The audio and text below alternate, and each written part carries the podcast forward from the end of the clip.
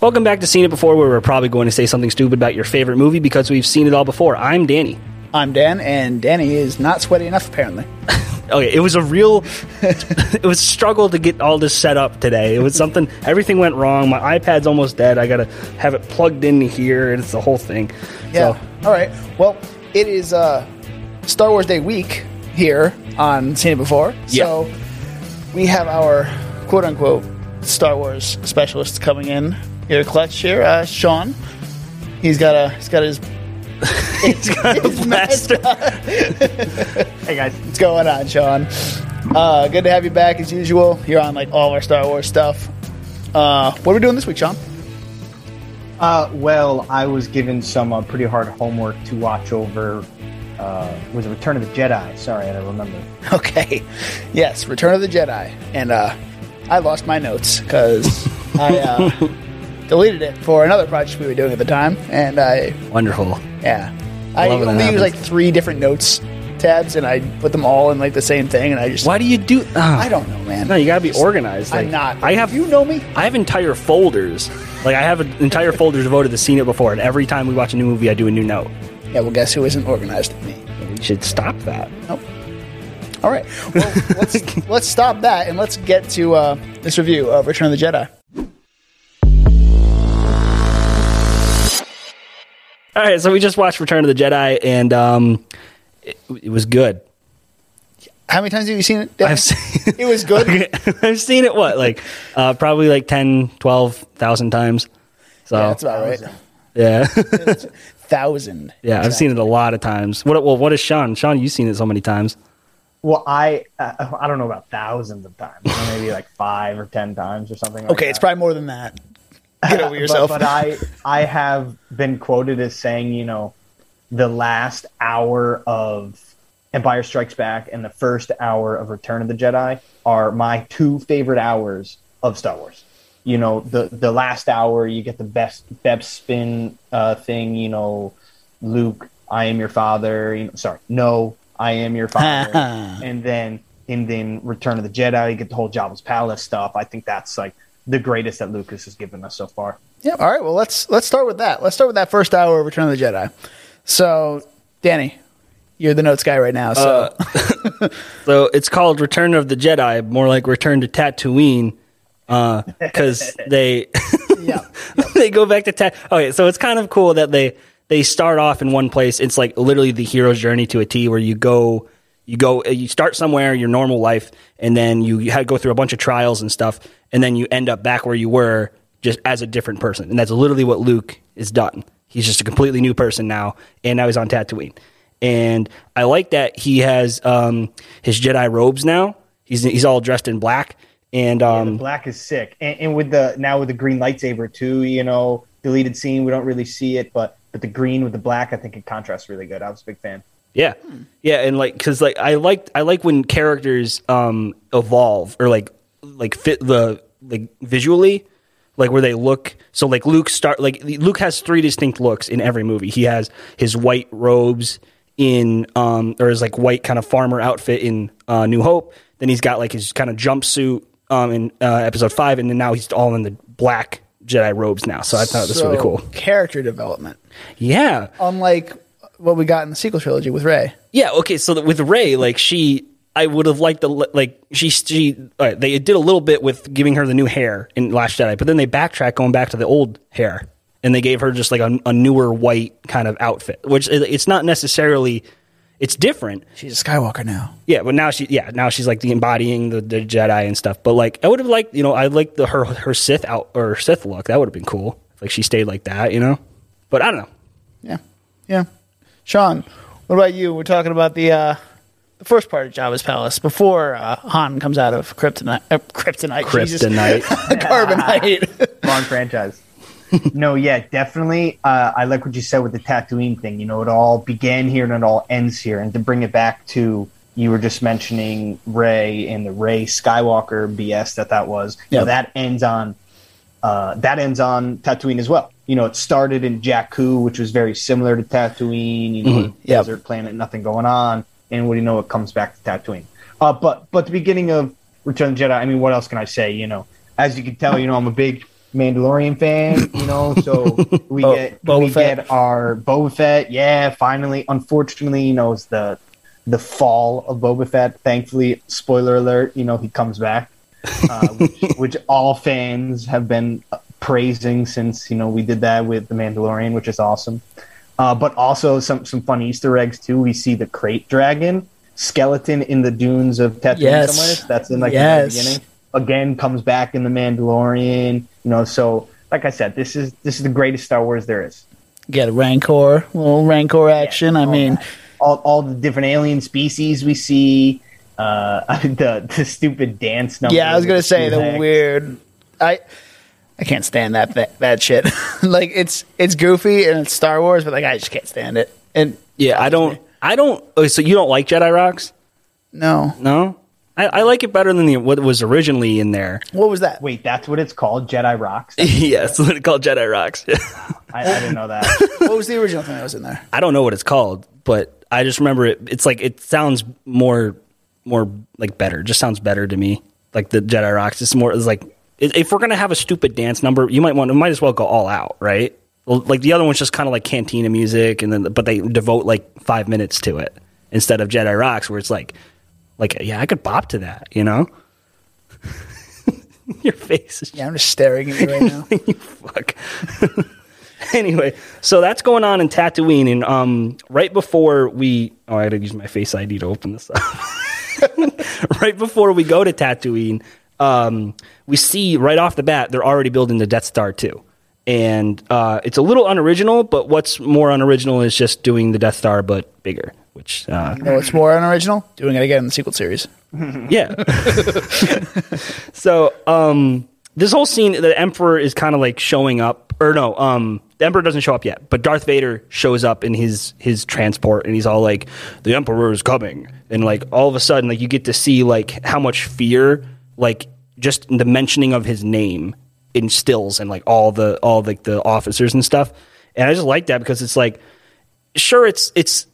A thing that Star Wars does that it breaks is like you always hear show, don't tell, and they break that rule with Darth Vader and the Emperor, where like they just tell you how badass Darth Vader and the Emperor are. That like, but like it's effective. So you know, yeah. I mean, they kind of built it up for the first two movies at least with Darth Vader. I mean, you only saw a little bit in A New Hope, and then you got a little more action with Empire Strikes Back. But you never really heard of the Emperor too much, right? You see one quick shot of him that was added into the special editions in Empire. See, yeah, it's just kind of like foreshadowing. Little building of suspense for Episode 6. Yeah, and I like that. It's, you know. But back to Tatooine, where like the whole thing, the whole, like our heroes are kind of doing their own thing. Bib Fortuna, like kind of like, is like the one that like answers the door, and he's all like, "What do you want? You want to see Jabba?" And like, just to think that this fucking asshole is the guy who like succeeds Jabba in the Book of Boba Fett. Like, yeah, this guy's he's a bitch. Man. He's a slime ball. That's what he is. He fills in for Jabba. You know, he's a slimo. You know, come on. Who would you rather see fill in for Jabba? I would honestly rather see Salacious Crumb. People don't know Salacious. I don't even know who that is. Or Jabba. It's this little rat pet, howler or something like that. But it's like little thing chained to him, you know. That'd be pretty funny, honestly. Literally anyone other than I'd watch that. Or the Gamorrean guards, you know. They got done dirty in the Book of Boba Fett. They got pushed off the cliff, you know. Yeah, they got fucked up. Back to what you said with I forget how you said it, but it's supposed to be shown, not told, with the whole, you know, Vader being this, you know, this big, scary, bad, Emperor being this big, scary, bad thing. Again, I totally agree with you. You know, we never see, you know, the badassness that is Darth Vader, you know, that everyone's so afraid of, this scary man with a black helmet on, until Rogue One. Yeah. Rogue One, they did justice, you know, with the 2-minute stream time that Vader got. And, I mean, we still haven't seen any some badassness out of Darth Sidious, Emperor Palpatine, in my opinion. So that's what a prequel movie would be pretty cool for, like a prequel to the prequels. Yeah, I would love to see like Darth Plagueis the book be made into a movie or something like that, because like that's all about Sidious's like rise or like killing his master, right? I forget. But yeah, it tells. It's more of like a political book, honestly. Yeah, it's really good. I 10 out of 10 recommend it, and it's got like, since you mentioned it, there's two things in that book that I think really stand out. Spoiler alert! Spoilers. In this book, they explain that Palpatine and Plagueis, his master, influenced the midichlorians, George Lucas's favorite word, influenced the midichlorians to create life, therefore being Anakin Skywalker. So all these people that hate on the Phantom Menace, and like, oh, like you just created out of thin air, there's no father. Yeah. Well, there was plans. We just didn't get to it. So that's the first big takeaway. The second big takeaway is that the Kaminoans, the cloners, are from another universe. Their universe like exploded or something, so they had like trans-dimensional travel that brought them into the Star Wars universe. Multiverse. 10 out of 10, read that book. All right, yeah, I'll have to check that one out, because I think we talked about it on the Book of Boba Fett, or maybe what was the other episode where we did with you, Sean? Or was it Attack of Clones? Attack of Clones. It has to be Attack of Clones. Yeah, it was probably Attack of Clones that we mentioned it, but... so back to Tatooine though. If I were R2, like, okay, first of all, what's Luke's plan? What is Luke's plan? Does he have like three different plans, or did he just like... He's got an ego problem like his father. I mean, yeah. So he's like, I'm a powerful Jedi. I'll just fucking sell my droids and then, put my sister in there and then fuck it, nothing works, so I'm just going to do it myself. Obviously, I don't kiss my sister goodbye. Else. I don't know anything else besides the viewers. No, I mean, but so you mentioned Bib Fortuna is the one who let him in. Yeah. Well, it's because you can wave the hand and let me in. You can't do that with Jabba the Hutt because Hutts are immune to force powers. Yep. So that's when his first plane got off the track. Because there's no Jedi to teach Luke Skywalker and be like, hey, this don't work on Hutts or all these other races. Yeah, but like, so his first plan is to give the droids as a gift. Mm-hmm. What after? Like, he wants to exchange them for Han, right? Is that that's the first plan? And then that doesn't work. And then he sends in Leia, and then, she frees him, but that doesn't work. Yep. And then he's like, fuck it, I'm just doing myself. And then how does he lose his lightsaber again? Did they just take it? He gave the lightsaber to R2. He went in without his lightsaber. Yeah. Oh. During the Rancor fight, he didn't have the lightsaber either. Okay. So so it definitely sounds like Luke didn't really think any of that through. Because he had like all these plans. he kind of did. Like I think so you know what I mean? Because he definitely thought it through because of what I just said. He thought it through enough to prepare R2 to have his lightsaber. What I'm saying is that if the final plan was for him to just go in there, why would he not just keep his lightsaber? Why would he give it to R2? You know what I mean? They're probably taking from him at the door. Bib Fortuna's stupid. He probably had a backup. Fortuna's a bitch. Like. Like R2 would just pop it up at any time, honestly. He'd pop it up? He'd pop it up at any time, man. Hey, pop it off, pop it up. Hey, whatever he wants to do. Yeah. All right. Anyway, so then, Han gets rescued from the Carbonite, but just gets thrown back into, or gets like thrown back into cuffs again, and they goes like, we're gonna throw you in the Sarlacc pit. Like, fuck you guys. Pit of Carcoon. That's what it's called? Yeah, well, that's the name of that Sarlacc. Sarlaccs are a species that are all over Tatooine. Yeah. So that one is the Great Pit of Carcoon. Oh, okay. So that area is Carcoon? Yeah. I think that either that or the specific Sarlacc's name is Carcoon, but something of the like. Let's talk about the they're just looking at each other. They're just like nodding, looking. The Family Guy skit. I can't not think of Family Guy when I see that. Yeah. It's like, Don't. Like they all know. Sean, do you know what we're talking about? I don't think I do. You're referring to what does Family Guy call it? They do their... It's called... This one is called It's a Trap. Like that's what the Family Guy episode's called. So I try and stay away from all of what are they called when they're making fun of something? I'm blanking on. So the parodies? Yeah, thank you. I try and stay away from parodies, you know, like Spaceballs. Like, meh. It's because, you know, it's something so near and dear to me that I you don't want to ruin it seriously. Yeah. Okay, yeah, so when someone's joking about it, I'm like, meh. Well, yeah, that's a good point you bring up because, like, I was watching a Star Wars theory episode or a video or whatever. He was talking about how the memes ruined this one scene, and it's a I hate sand scene. Because like, oh yeah, absolutely. Yeah, I think I talked about that with the Attack of the Clones episode. Yeah, you know, everyone hates on it. And I'm like, dude, just get past it. It's like a weird line, but it's Anakin literally stating like how he feels about, you know, because like I hate sand. It's a metaphor. It's wrapped up in a metaphor and shit. It's like it's great, you know, but it's ruined because of the memes. It's catastrophic. It's everywhere. Yeah, well, like, it's funny. I get it, but like, you know, so Boba Fett gets eaten. Sucks. Yeah.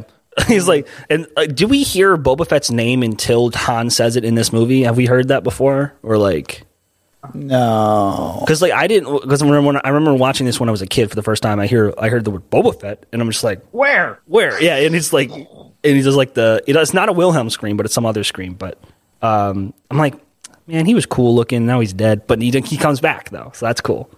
Comes back in the form of his father. Not dead. He's not dead. He was just sleeping. Oh, we didn't talk about Slave Leia, and I know that Sep would definitely have a rant about this, and she did in Revenge of the Sith episode, I think, where she talks about how like the sexualization of Leia and stuff, and like how it's wrong and stuff. And like I agree. When I was a kid, though, I never even thought about Leia sexually like that. I'm not sure about you guys. Talking about you as an 8-year-old? Yeah.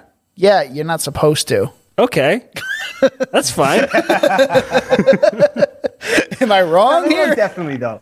You're definitely right. It's especially now, the era that we're in, we can look back and reflect on, you know, how the things that George Lucas made Carrie Fisher go through were inappropriate, you know, abusive almost. You know, the thing that sticks out to me was from the original one where he was like, oh, well, they don't wear underwear in space. You know, just because he's a creepy old perv, you know, like it's wrong. You shouldn't have done that. It's also a product of the times. So like, and again, the overly sexualized Princess Leia. Yeah. You're right. I mean, when I watched it, like 12 years old, I wasn't thinking, oh, wow, she's hot. I want to sleep with her. You know, it's just not something that we as young kids look at. Yeah. But all these old pervy people did.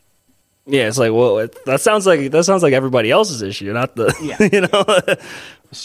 So after the whole Tatooine stuff, the first thing that Luke does is Luke's like, all right, I got to go back and finish my training. Mm-hmm. So mind you, between when Luke left Dagobah and now, this is like over a year. This is almost 2 years of time.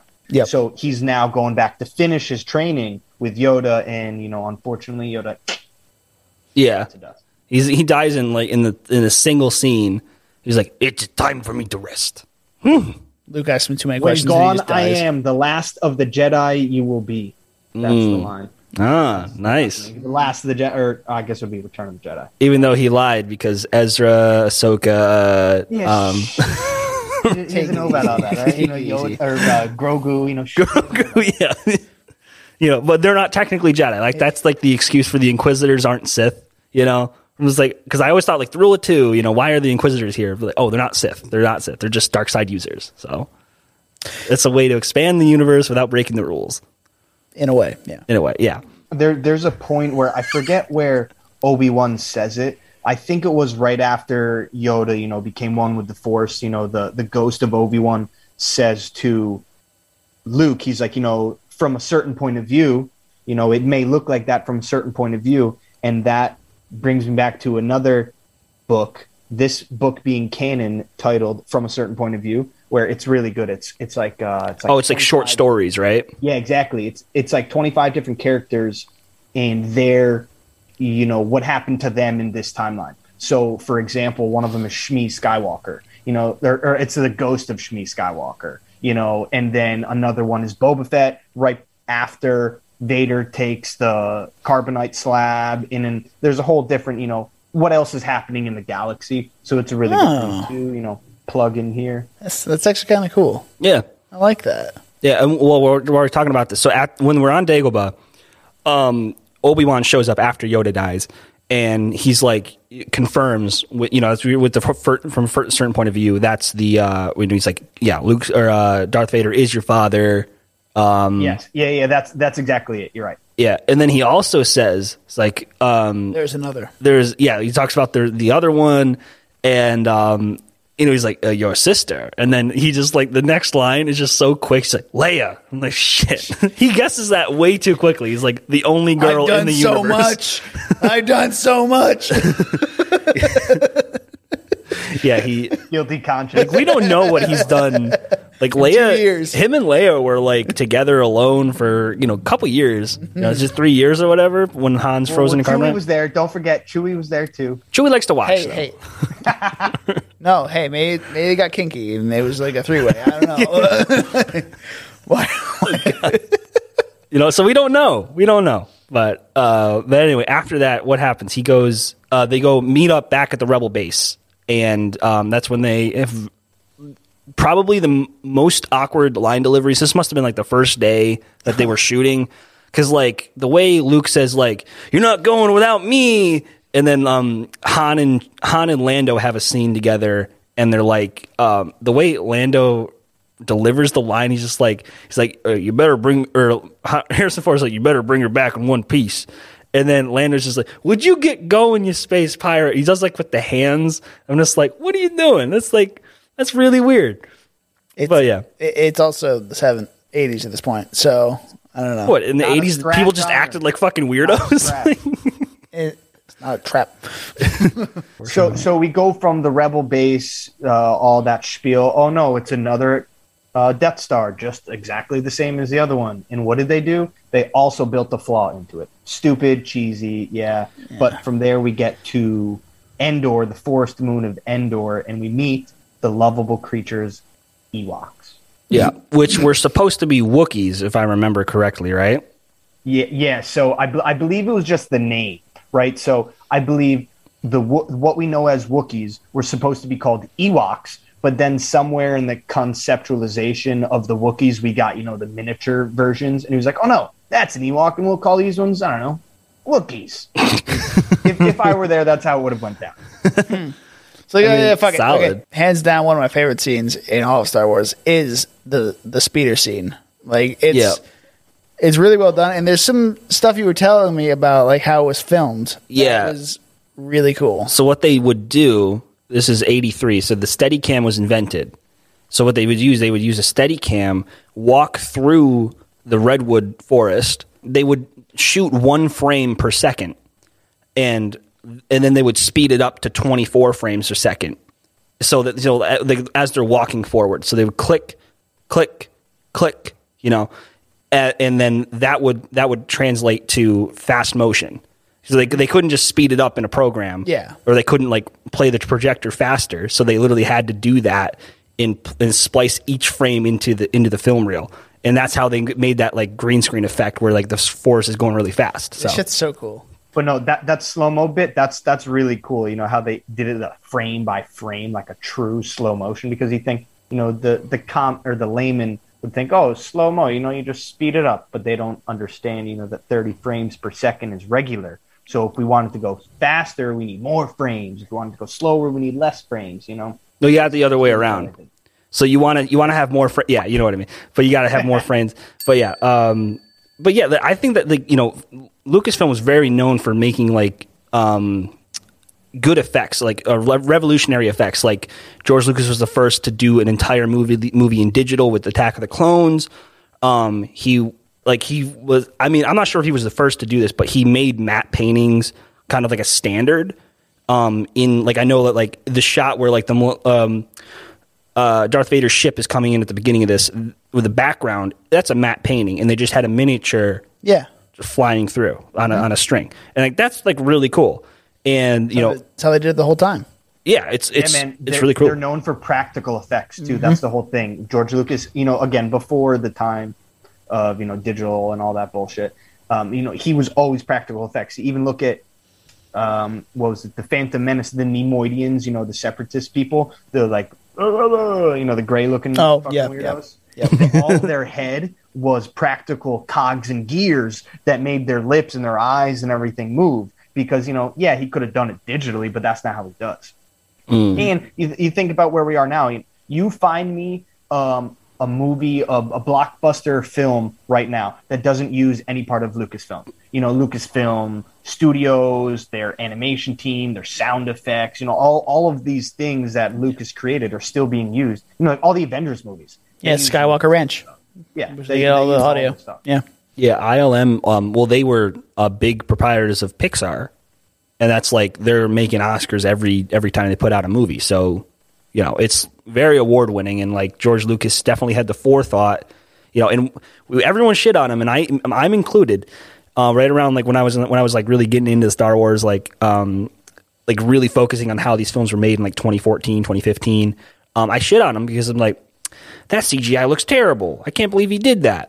You know, it's like, you know, I shit on him for other shit, for the screenplay too. But I don't think it's that good. But hindsight's 20/20. Yeah, looking back now though and understanding, like he revolutionized everything. He was the guy. Like he's like.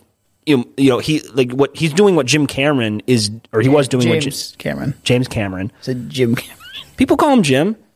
Who you don't know him? I don't know him, but he's doing. He revolutionized motion capture in 2009 with Avatar. You know, highest grossing movie ever. You know. Well, I don't know if he developed it, but like he definitely made it prominent in films. I literally think he developed it. Did he? I remember seeing some sort of video where they're like, we had to literally, like. We had to figure out like taping dots or whatever to people, and like shit like that. Or like, oh no. So you're right. They didn't invent motion capture. He perfected it with the face capture. I think that's what he did. Okay, because he put all the dots on their faces, and then he he made like the mechanism to put on their heads with the camera kind of like out in front of them. Yeah, like a lot of video games do nowadays. Yeah, well, I remember because they were doing that in 2007 with Guitar Hero 3. Yikes. Right. But yeah, so it, you know, like George Lucas, definitely we owe him a lot to like how the film industry is today. And Lucasfilm is still revolutionizing stuff today with I forgot what it's called, but it's the thing that they filmed The Mandalorian on, the moving projector screen. Oh yeah, the big ass projector screen. I forget what it's called. It's basically there's some weird name like the Minotaur or something like that. Yeah, I don't know. But they it's literally like they move the camera and it's digitally mapped, and however they move it in the digital or in the physical environment, in the digital environment it matches it, and it moves the projector screen. It's so cool, and you can have an actual actor up against a real background interact. So it's not like how the prequels were made, or even how the original trilogy was made, when they're acting against nothing, like they're acting against the screen, you know. But now they have something to bounce off of, so you know, and natural lighting too. It's so cool. Yeah. Yeah, they can use it outside. Like, that's the coolest thing. Yeah, it's fucking awesome, dude. So back to the movie, though. Where were we? They're just about to like launch their attack on like the Rebel or the Death Star 2, and now so they're kind of on Endor right now, and they're kind of attacking the bases with the shield generator, right? Yeah. Yeah. So there's like the shield generator, like. Hut, I don't know what it was, and they were trying to take it over, but they needed the help of the little furry guys. Yeah. And I will say, you know, again with the Ewoks, I think this is the first time that we've seen in the movie C-3PO actually be useful. This is the first time ever they used C-3PO. I have literally in my notes, C-3PO is the most annoying character in all of Star Wars. I hate him.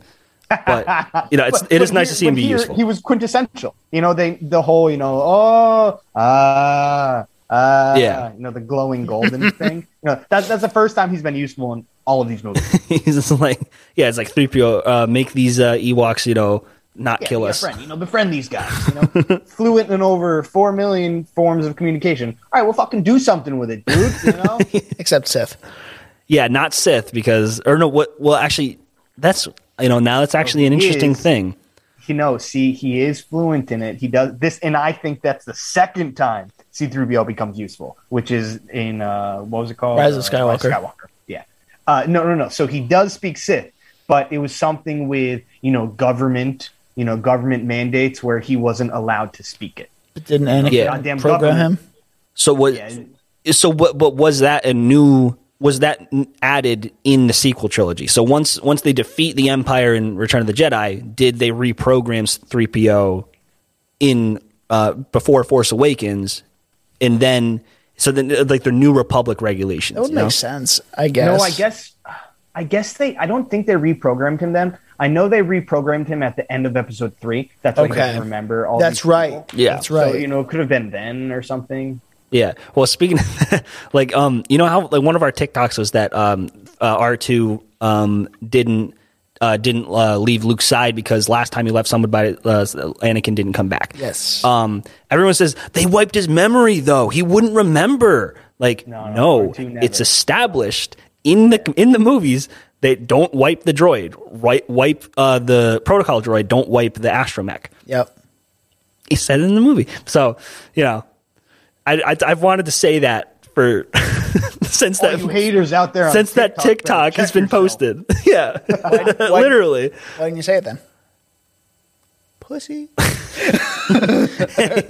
Anyway, so we get basically the big final act in the movie, and that is split between 3 different battles. I guess you got the one that I only care about, which is between Luke and Vader.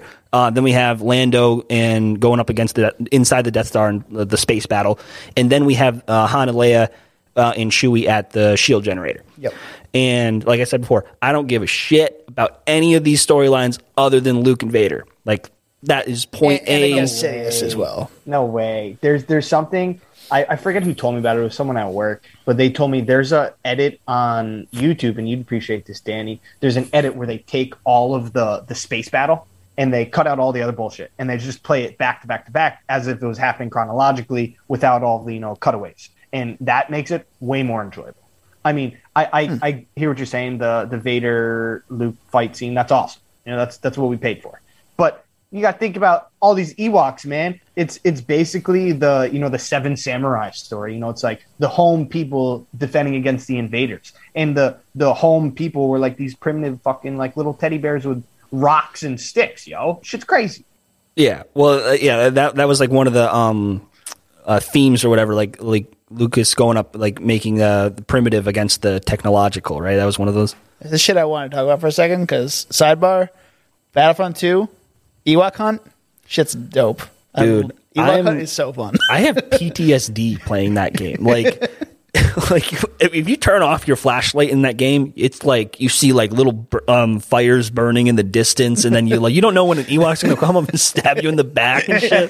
You know? Stab him in the butt, guys. Stab him in the butt. Yeah, dude. It's terrifying. That game is terrifying. Yeah, I think I stabbed you in the butt like many times. Yeah. Like yeah. Yeah, you did. Yeah. In the game. Not in real life. In the game. But yeah, Sean, have you ever played the new Battlefront games for PlayStation 4, Xbox One? You know what? Actually, it's a heartbreaking story. I like pre-ordered the first Battlefront when it came out. Mm-hmm. I got the season pass, all that. My parents spent like $90 on this video game. Oh, dang. And then it flopped. Yeah. Yeah. And I'm like, I'm never buying this again. And like I said, with the season pass, dude, we only got like 3 new characters, none of them being Jedis. The coolest new character you could play as was like the geek plays Lando and Boba Fett. Like, that's cool. Like whack. But yeah, Battlefront 2 is so much better, dude. It's so good. No, it's not. It's so my brothers got it. No, thank you. It got better. I was like you, and like I played it once. I played the story mode once on Seph's PS4 before I even had a PS4. And I'm just like, this game fucking sucks. The multiplayer is bullshit, and it's all pay to play. They got rid of everything, rebuilt it from the ground up, and it's like one of my favorite Star Wars games that I've ever played. So, you know, we played it for like 4 months straight or whatever. Yeah, so, we played it a lot. Yeah, and like they update everything with the facial scans too. Like it looks really good. Yeah. Thanks. If I want to play some combat simulator, I'll play Call of Duty. But I never want to play that. So yeah, well, I agree with you. Like, I do think a good game should be like what Elden Ring was, where it was a complete game, and it came out in like nothing. You didn't have to add anything to it. I've never played it. That's it. Exactly. You know, when I spend $60 on a video game, I don't want to have to go out here and spend $30 more on a potential 1 or 2 new characters I could play. Just fucking put it in the game. So the Vader and Luke fight is, a great fight. It has all the emotional punch that we've been wanting for this entire trilogy. And I wrote so much about this. Like, It's been said many times before how great this entire scene is, but like, damn, is it great? Vader throws his lightsaber. Like, that's a new move we've never seen before at this point in the trilogy. Mm-hmm. Also, when Luke has the high ground on Vader, this is kind of like a retcon that fans have found, but he says, "Obi-Wan has taught you well." You know, that's just kind of a line thrown in there in the movie. I don't think George was thinking about that, dude. Yeah, like, that's mad funny. Yeah, because that's right when he throws the saber at him, right? Because he's up on the scaffolding and he's like, "Oh, yeah, yeah. Oh god, yeah." So I thought I did that the first time. I think it's really good timing. I don't think it was ever planned. Like, yeah, I really don't think it was planned. Yeah, but because it's too niche. Like, you can't hold on to that secret for what 30 years 19 years. My bad. Yeah, 30 years. Luke just loses it when Vader threatens Leia to turn to the dark side, and it's just such a great tracking shot of them as they're going blow for blow, like going down that kind of It's one of the great shots of Star Wars. I think it could be better if that staircase wasn't in the way, though. Like, that's like the only thing that would throw me off. But like, it's so great. It's like you just see in like how a big criticism that people say with action scenes is that especially during like 2008 to 2012 or whatever, they were really doing the quick cuts and close-up action scenes, right? And everyone's just like kind of craving like just pull back, just watch the actors fight, and like that's what they did in this shot. So, you know, props. I give you props, George or Richard Marquand, because he was technically the director. Yes, but it was really George. But a lot of innovative stuff with this movie. I mean, this franchise, like the trilogy, like. So much came from these three movies. Yeah, well, the cultural impact can't be overstated. Yeah, I mean, technically the second blockbuster was Star Wars, the original. But I'd say this is one of the biggest franchises, like the most flawless big franchise that we've had. The trilogy, I meant the trilogy, but it was a phenomenon. Yeah, it's crazy. Like Jaws was technically the first, but Star Wars opened up a whole niche of entire like awakened nerd culture in people. Yeah. You know, one criticism of this movie though, that I would definitely say is that, Leia, I wish she had more of a personal connection to Darth Vader because, you know, she's his kid too. And she's faced off against him personally, in, A New Hope. So like, I feel like, her like revelation, like hearing that, like, you know, oh, Luke is my brother and Darth Vader is my father. I feel like that would have way more impact on her than being like, I knew, like, or some shit, like, you know, how she says it, you know. But I don't know. What do you think, Sean? Honestly, you're not gonna like it. No one else is gonna like it. I think Princess Leia is the most overrated character in the entire franchise. Whoa. who likes Princess Leia? What does she do? What does she do? And then, you know, if we could bring it into the next generation, right, the sequel trilogy of 7, 8, 9, she fucking just brought herself back in through the vacuum of space. You know, can we talk about that? Yeah, that was fucking dumb. I agree. She was garbage. And then, you know, it's a tragic story. What happened to her, unfortunately, she died while filming the next one. But hindsight is 20/20, right? Here I am thinking, that was the perfect way to send her off. Why didn't you just fucking do that? You know? They would have been too harsh. Why kill off Han Solo in the first one? Because he wanted, and then have this crappy Princess Leia. Sorry, was it a Commander Leia or whatever? General Organa? But General, yeah. Why carry her throughout the rest of the movies?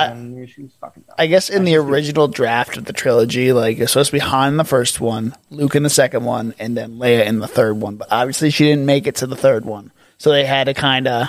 I mean, she's technically in it. Yeah, and it's technically her on screen, just different from a different movie. You're talking about the the training sequence. Is that what you're talking about? Yeah, like her just right. Like it's really chopped up scenes from Force Awakens. Just they put different clothes on her and put her in a different environment, and then you know, so they that was part of her estate's last like will or whatever. Like she didn't want to be Tarkined. Like She wanted to be last, like actually on the frame, you know, or in the frame. So, but yeah, I agree. Leia isn't obviously not the most important character in the OT. or in Star Wars in general. But I think she's you got to give her respect because she started. She's one of the originals, you know? And she has that badass scene in New Hope where she's like, you know, I thought I smelled your stench as soon as you climbed on board, in a British accent for some reason. Yeah. But, and then, I've always said, have you guys seen the Blues Brothers, the movie, The Blues Brothers? I saw it forever ago. All right. So I've always said that if I were to ever meet Carrie Fisher, you know, I go to a lot of Comic Cons and a lot of conventions and stuff. And I said, if I were to meet her, the one thing I'd get signed from her, nothing Star Wars, it'd be a copy of the Blues Brothers. Because in the Blues Brothers, she's a more badass character than everything. She like shows up with like an M16 because she's one of the Blues Brothers' like ex-boyfriend or ex-girlfriend or something, and she like guns him down with an M16. And I'm like, that was awesome. Why she couldn't do that in Star Wars? Because there's no underwear in space. So no, but I would, if I were to meet her, I would have her sign us a copy of Scream 3 because she cameos really quickly in that. And she's like, there's a picture of like her headshot next to her, and she's like, yeah, I know I look a lot like her, but I'm not her, you know. Yeah, that's basically what the Blues Brothers thing was. It was just like a cameo, you know, trying to capitalize on the Star Wars movement, you know? Yeah. I mean, I want to read one of her biographies or autobiographies where she's like, Wishful Drinking, I think, is one of them. It came out right before she died. And so like I thought it would be kind of like insightful to see what she was like thinking about towards the end of her life, technically. Not that she saw it coming or anything, but you know. Yeah. But it's just interesting. And so, but back to Leia though, I feel like so Sean, you gotta agree with me. If she reacted a little bit like or if George gave her more development, like with that revelation of Darth Vader being her father, you think that would make her a better character? No, yeah, definitely. I think there needed to be more development with the character. I think that's why I didn't like it. Because the character didn't do anything. You know, we talked about it in this movie. She has the plan to, you know, to save Han Solo. You know, she comes in, she sneaks him out, and she defrosts him from the Carbonite. And, like, again, that's the first useful thing she's done in 3 movies. You know, like, yeah, you see her in, like, the Hoth base, like, doing stuff. But, well, like, what does she actually do? I think it's more of like her status is what she is or what she does because she's able to get everyone in good with the rebels, you know. That's her purpose in the story, and it's not really overstated or, you know. But, you know, like I think George just has a problem with, I guess, with writing female characters because Padme was great in Episode 2. Because she was like a general main character, and she actually fought in the final battle, and she had like a lot of development. And then in the third one, she's just pregnant and sad. So, you know what I mean? So it's like... Yeah. You're definitely right, though, with the Padme thing. Like, that's such a contrast of developed female leads. You know, like Princess Leia, don't do dick. But here we have Padme Amidala, who fights off the Neku in the Geonosis Coliseum. And Anakin and Obi-Wan were like, well, how are we going to get her out? And Obi-Wan's like, bro, she's farther than you are, man. Like, don't worry about her. You know, like, that's awesome. You know, that's what we need. Strong female leads. And I don't think Princess Leia was that. What's your thoughts on Rey, then? Rey, I didn't like. Well, but I think... Unfortunately, I think that's a problem of the circumstance. You know, like, who knows what JJ was going to do? You know, like, if JJ got his full trilogy, then, you know, we could have seen something. But when it was Rian Johnson did the second one, right? Yeah. The second one threw everything off balance, you know? And so I think that was a really, really bad moment for the franchise. They should have just let JJ do it. But greed got in the way and said, no, you're doing Star Trek, you're out of here. You know, I mean, come on. I didn't know that was the reason. I thought he just didn't want to do it.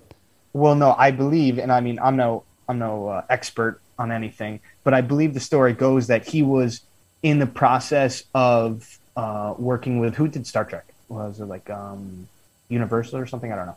But he was working with this other company to develop the first Star Trek movie or the second Star Trek movie, one of the live action Star Treks, and he was like, "Nah, I'll do this, but you got to wait till I finish this." And they're like, "Nope." You're off it. Okay. Yeah, I mean, I was one of those fanboys who was really hyped for Rian Johnson with Last Jedi. Like, I'm like, oh, he's going to have a great vision for this, and then I just didn't realize that he wanted, because an old interview surfaced about it, and he's like, I don't want to make a good movie. I want to make a divisive movie. The best movies, in my opinion, are the ones that everyone hates and everyone loves. And I'm just like, why would you want to do that? It doesn't make any sense to me. It's something different for the franchise. Yeah. We don't need to get into that now. I know. But, yeah, I think Rey could have been a good character if she just had a flaw. You know, I just think she's a flawless character and, like, she's not really relatable. But that's, everyone said that before. But, you know, but, like, unlike that, like, Leia is the daughter of Darth Vader. That's a flaw. You know, she's the daughter of Hitler, you know? So, yeah. If they just capitalized on it, that's my criticism. They could have just capitalized on Leia a little bit more. We're talking about the Vader Luke fight. Yeah. And honestly, you're right. It was a good fight. It's the first time we see, like, good choreography, you know, because, like, the Vader Obi-Wan fight was trash. You know, let's be honest. It's just two old men poking each other. Yeah, that was trash. And then, I mean, I guess the one in Empire Strikes Back is kind of cool, but that was more about, you know, the environment and less about the fight. Yeah. So I like the Vader fight. I will say, though, his fall was weak. He was just like, oh no. Yeah. He was like slumped over. Like, that was weak as hell. You're trying to tell me that this, you know, this murderous Sith Lord has decimated all of the Jedi, all of these people. And he can't, you know, hold up his lightsaber a couple more times. Yeah. Yeah, I totally get where you're coming from. And this isn't my talking point, because I totally agree with you that they could have made a better choreography with the fight. But everyone said it's not about the it's not about the actual fight. It's about the emotion that Luke is expressing, and, like, how, like, he's, like, wailing on him, and that's the story that they're telling. But, like, I get what you're saying. And there's another thing I wanted to bring up to that is, like, I really love how they convey emotion through Vader, because he's just a mask, and you can see in that whole scene it's very tense, it's very emotional, and he's just like, no, or whatever. Yeah, it just, it's so good. It's done so well. And I got a hot take there, though. We haven't really seen much of that in movies, to the point of this, at least. Yeah. What's your hot take there? When the no came out, everyone hated it. And I am one of the minorities where... no, in Return of the Jedi, where they added, like, his no when he's, like, looking at the Emperor, looking at Luke, you know? Everyone hated that, and I'm just like, I like that, you know? I mean, like, you know, you can act it in the mask. You can get like what was literally happening, but you don't get that emotion unless you have that no in there. So, like, I'm one of the minorities where I like that, but, you know, I just said I liked it. Okay. We're in the minority then. All right, Sean, are you in the minority too? I guess I'm a minority. All right. Hell yeah, we're all in agreement. Yeah, but speaking of that, when he's getting wailed on, that shot of Luke looking at Vader with his hand cut off and then his own robotic hand, perfect visual storytelling. It doesn't get any better than that. You see he has got a broken robotic hand, and you know from the last movie, Luke has a robotic hand. Symbolism. You know what I mean? Symbolism. You know, I just thought it was great, you know. But you said something about, you know, how it wasn't so much about the physical battle, but, like, the internal emotional battle that Vader was fighting. And that's, you're so right. And you don't even know how so right you are, because, like, again, we have a lot of comics and books and things that have come out since then that drive that point even more. You know, there's you've read the Vader comics. You see in that the whole time Vader's doing this work for Palpatine, he's like, but Padme, you know, but all about these people, you know, my whole life before this. So there was definitely that internal struggle. And you're right, the emotional no and all that, you know, it really comes to a fine point right there. Absolutely. Yeah, and it's like knowing everything you know about Darth Vader at that point, when he's just like, you see all, like, that fan artwork of, like, him, like, kind of brooding, and then him, his, like, a thought bubble, and it's just like Padme dead. You know, it's like he really threw away his life. And you, like, having that no there, and just, like, this is his shot to fix whatever he can at this point. This is, like, the last moment, and he does it. So it's really nice. But after Luke basically beats the shit out of Vader, and, you know, he stands on his high horse, he's all like, and then he Emperor's like, you know, opportunist, so he's gonna be like, hey Luke, why don't you join me? You know, you just took out your father, you're all good, you know, like you passed my test. And he's like, and he throws away his lightsaber, and everyone pointed to that moment, being like, oh, Luke threw away his lightsaber in Return of the Jedi, and that's why it makes sense in The Last Jedi. No, the point of the scene is being, I will not join you, as in defiance. And then The Last Jedi, he's throwing it over his shoulder because he's just indifferent to the Jedi ways. Make no fucking sense. It's not Luke. Okay.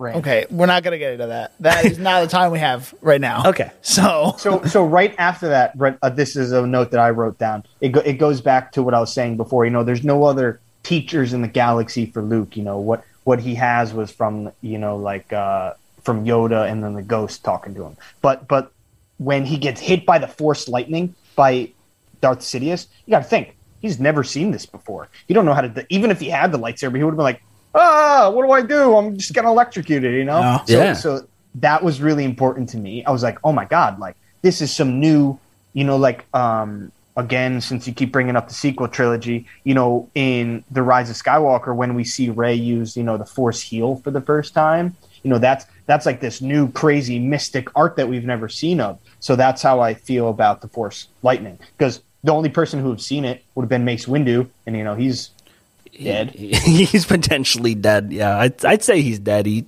could come back in The Mandalorian or whatever. But something that I always wanted Luke to say was that his father wasn't a good man, but he technically did a good thing at the end, right? So I wanted to make it. I want to make sure that Lucas said, you know, made the point where like Darth Vader's still a villain. You know, like he's not like all of a sudden a good guy once he like, you know, sacrifices the Emperor, you know? So like that's, you can't just do one thing and you're redeemed. You have slight redemption, like you did a good thing, but it's like if Hitler saved a dog because he likes dogs right before the end of his life, he's still fucking Hitler. Like, yeah, you're absolutely right. You know, yeah. Saving your son doesn't, you know, bring back all of those people you murdered. Yeah, exactly. You just saved him from following your footsteps. Yeah, it's like, you ended the cycle. Good for you, yeah. But you still did all this bad shit, you know? But anyway, that's just my 2 cents on Darth Vader. Also, before we wrap up Darth Vader, when, you know, he's lying dead on the floor and Luke's trying to pull him into the shuttle and he's like, oh, take my mask off. I want to see you. So, fun fact, Darth Vader is the character in all of Star Wars that has been played by the most actors. You know, there's so many people between suit actors, voice actors, you know, if you want to count young Anakin, stunt old Anakin. Actors. Yeah, exactly. So he's had the most people play that one character in all of Star Wars. But the problem I had is now he's fucking British. What do you mean? We take this helmet off and you're from England? What? I never thought about that. That makes... Yeah, okay, so... The whole time he's speaking, he never has an accent. But as soon as he pops off, you know that... Oi, mate. Like, yeah, but it makes no sense because he's American or like has like a semi-American accent with Hayden Christensen, and then he's Darth Vader. He's James Earl Jones' voice, and then he's British. No, he's not British. Come on. Yeah. I never thought about that. That's great. It's a weird. That's weird. I'd never thought about that either. Shit.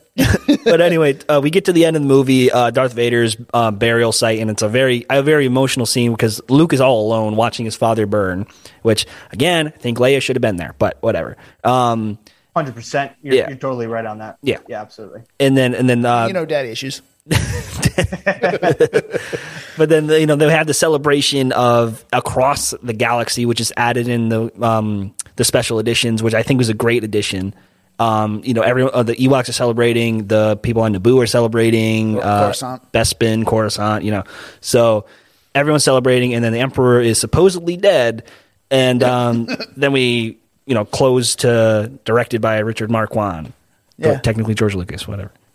Yeah, but yeah, so that's Return of the Jedi.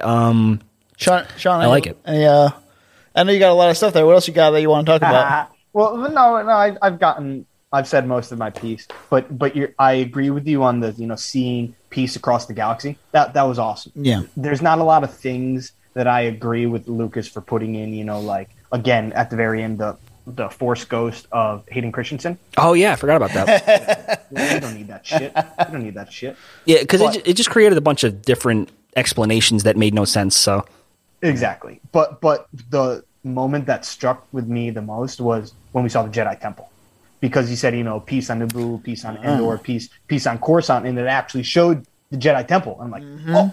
That thing's still standing, you know. That's so crazy because that to me is like my favorite piece of architecture in all of Star Wars.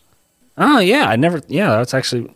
Yeah, I'm surprised the Empire would keep that around, or maybe they must have repurposed it or something. Cause, well, we see it again in, I think it's The Force Awakens. The first time we see like all of the legions of the First Order, that's at Coruscant on the Jedi Temple. Hmm. Oh, I mean, we also see it in all of Clone Wars, so. Yeah, well, yeah.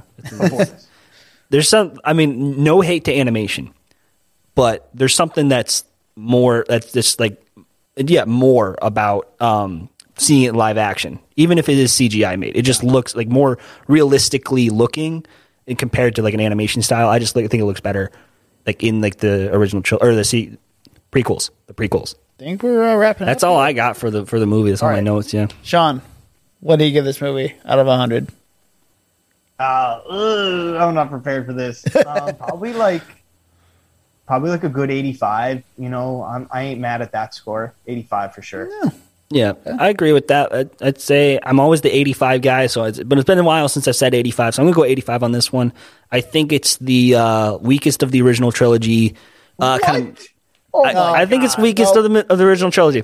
Have you seen the first one? Yeah, have you? Yeah. I've seen the first one. The first one tells a pitch-perfect structure story about a character going from one place to... like, whatever.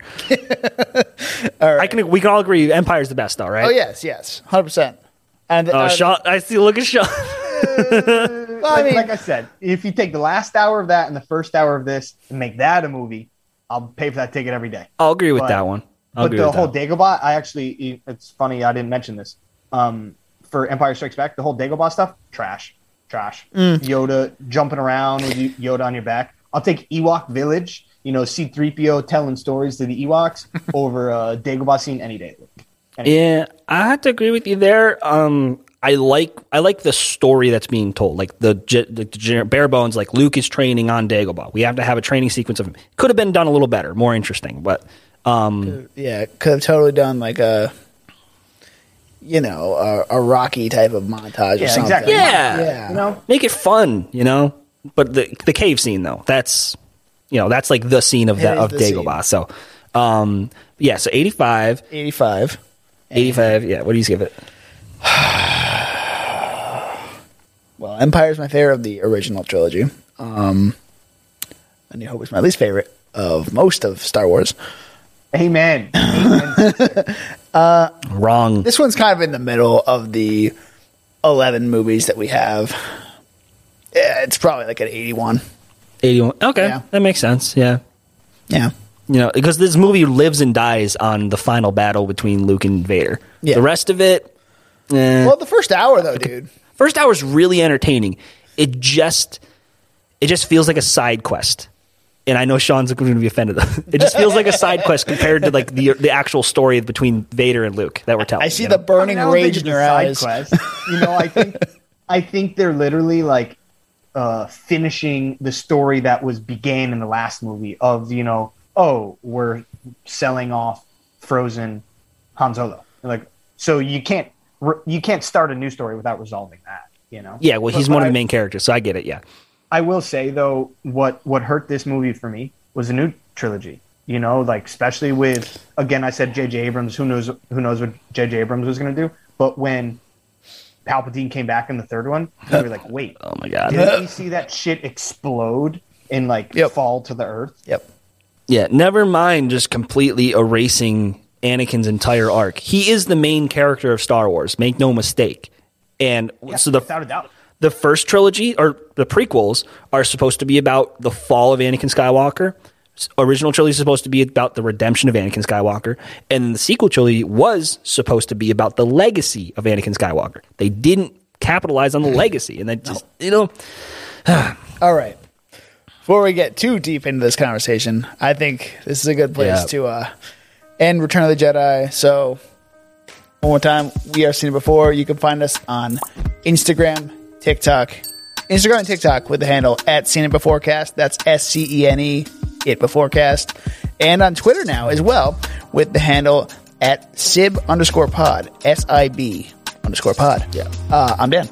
I'm Danny. You can find me on Instagram and Twitter at Danny_Wass, my YouTube channel, or my Letterboxd at DJ Wass, or my YouTube channel at Danny Wass. And Sean, what do you have to say? You want anyone to link you? Get that podcast, boy. Hi. Sean here, partial host of the Main Men podcast, Main MAME, Men MEN podcast. Find us on Instagram at that Main Men podcast. Yeah, check us out. Yeah, I definitely recommend it if you are into retro gaming at all and in any capacity. Or if you want to find out what retro gaming is, you know, do it. Even better. All right. Well, it's been an honor as usual, everyone. We'll catch you next time.